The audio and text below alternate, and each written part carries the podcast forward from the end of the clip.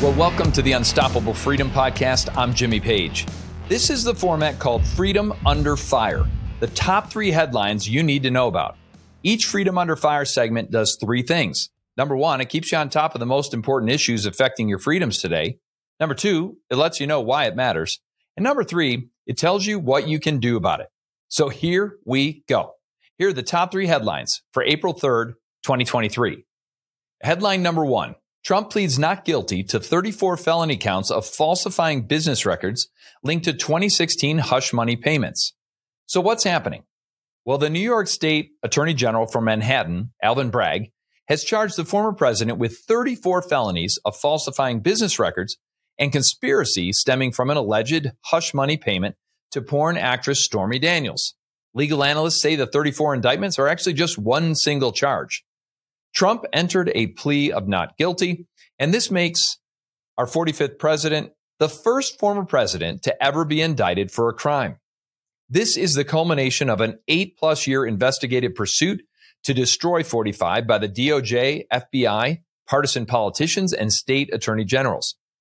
Some have called this the boldest election interference ever attempted in the nation's history as the justice system has relentlessly pursued any and all criminal charges possible to take out the current administration's number one political opponent and GOP frontrunner for 2024. The reason this is direct and intentional election inf- interference is obvious. First, the trial is set to begin in December of this year and will definitely affect the GOP primaries. And it's likely to extend throughout the primaries and may not even be resolved before the election in 2024. In fact, it's unlikely. Well, why does this matter?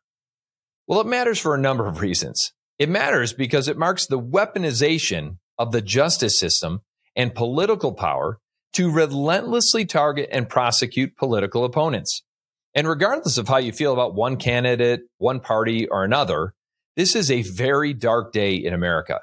This has ushered in a totalitarian justice system that will forever forward be weaponized by the ruling party against the minority party.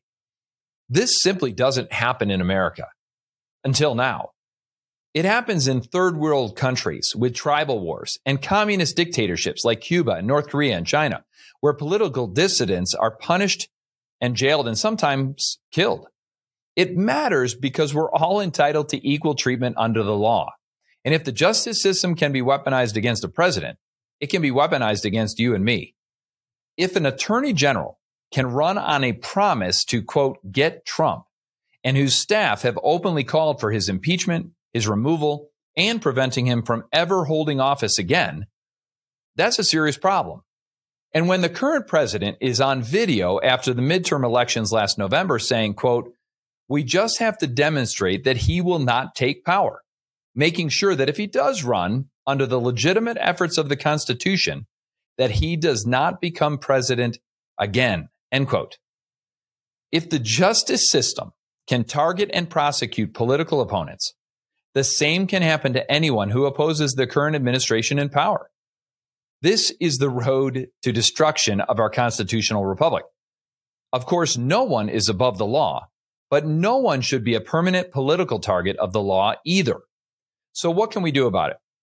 Well, this is the area where most of us feel powerless.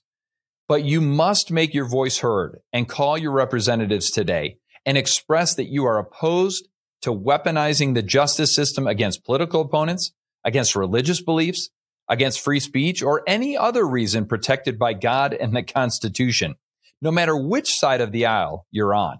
This is simply not America. Well, that's headline number one. Okay, headline number two. Michigan State University warns against using terms female, America, Christmas trees in new inclusive style guide. So what's going on? Censorship is alive and well on our college campuses.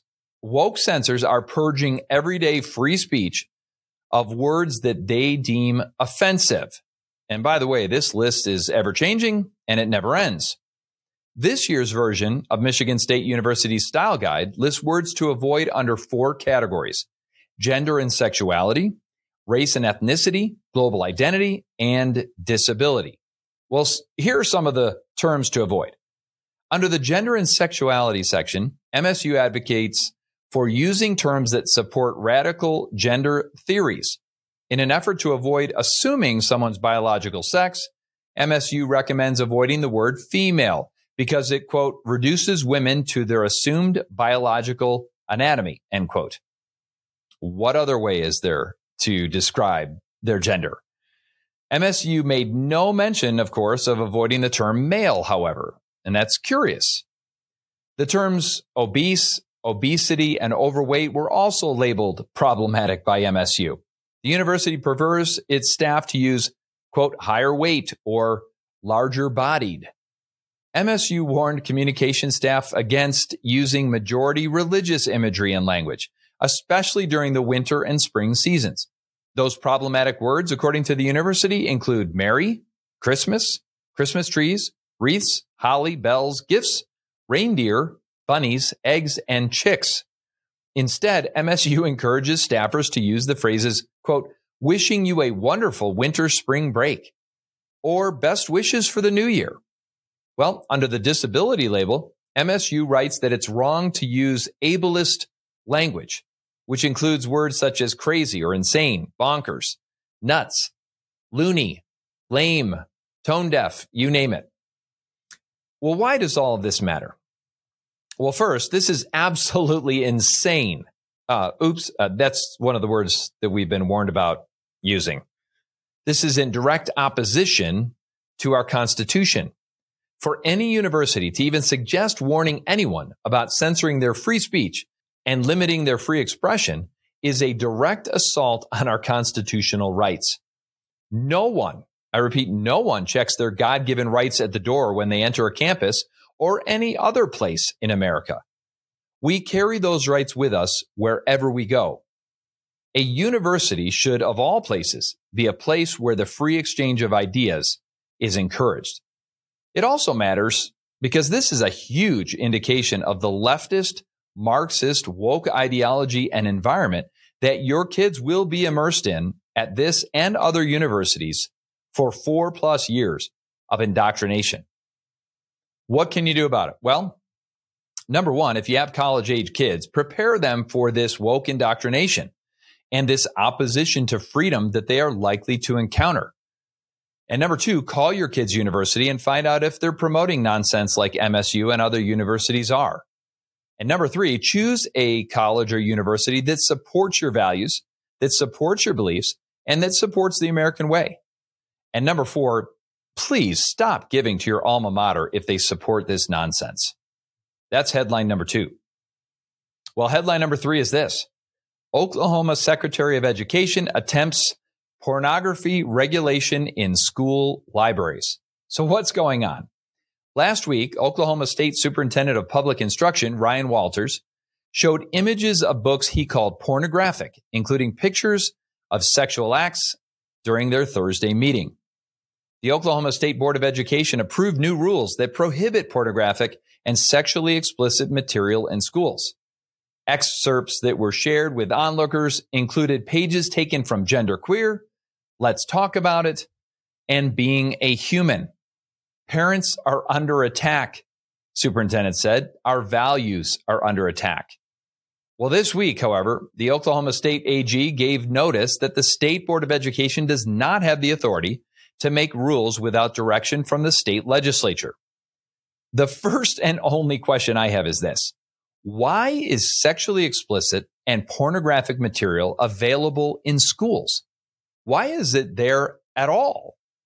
In, in my estimation, it has no business being in our school system. Well, why does this matter? Number one, this matters because it is highly likely that your school has pornographic and sexually explicit materials available in the library and potentially being shared in the classroom without you even knowing about it. And number two, you can and must do something about it to protect your kids. So what can you do about it? Well, number one, ask your school administrators to disclose every book available in the library or used in the classroom that has sexually explicit material or pornography. Number two, put it in writing that you do not consent to your children ever being exposed to these materials. Number three, you can petition the school board to have those materials removed And number four, of course, you always have the option to remove your kids. That's headline number three. Well, freedom is under fire every day. And now is the time to stand up and protect our liberties wherever they're under attack. I'm Jimmy Page, and this is the Unstoppable Freedom Podcast Freedom Under Fire.